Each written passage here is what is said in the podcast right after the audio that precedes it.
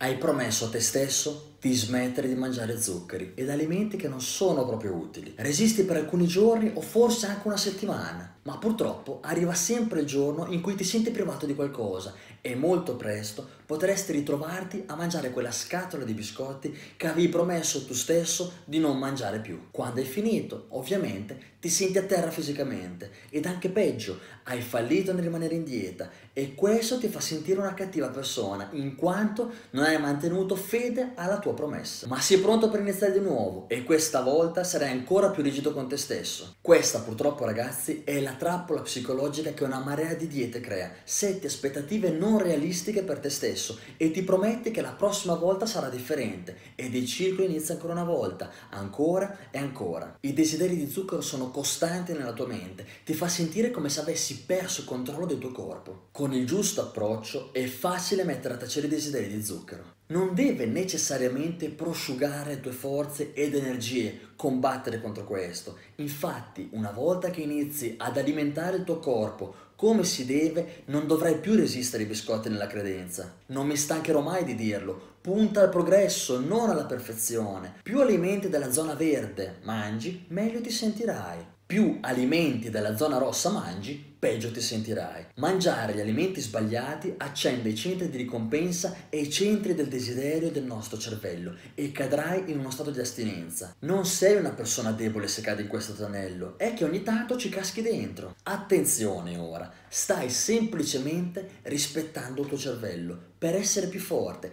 È un processo, sii paziente con te stesso. I carboidrati in generale, come ad esempio i cereali e quindi non solo gli zuccheri, causano un picco glicemico e successivamente un picco ipoglicemico che lascia un incredibile desiderio di cibo in brevissimo tempo, mentre i grassi ad elevata qualità, dall'altra parte, ti danno energia stabile e ti tengono in forza e lucido per parecchio tempo e sarà molto più semplice evitare gli zuccheri perché questi desideri non arriveranno. Il tuo corpo si adatterà ad un elevato contenuto di grassi, ad elevata qualità e ad un basso contenuto di carboidrati netti e dopo circa due settimane il desiderio di zuccheri svanirà completamente. Come dico spesso, elimina dalla tua casa tutto ciò che ti può tentare. Se non ce l'hai nelle vicinanze, non lo puoi mangiare.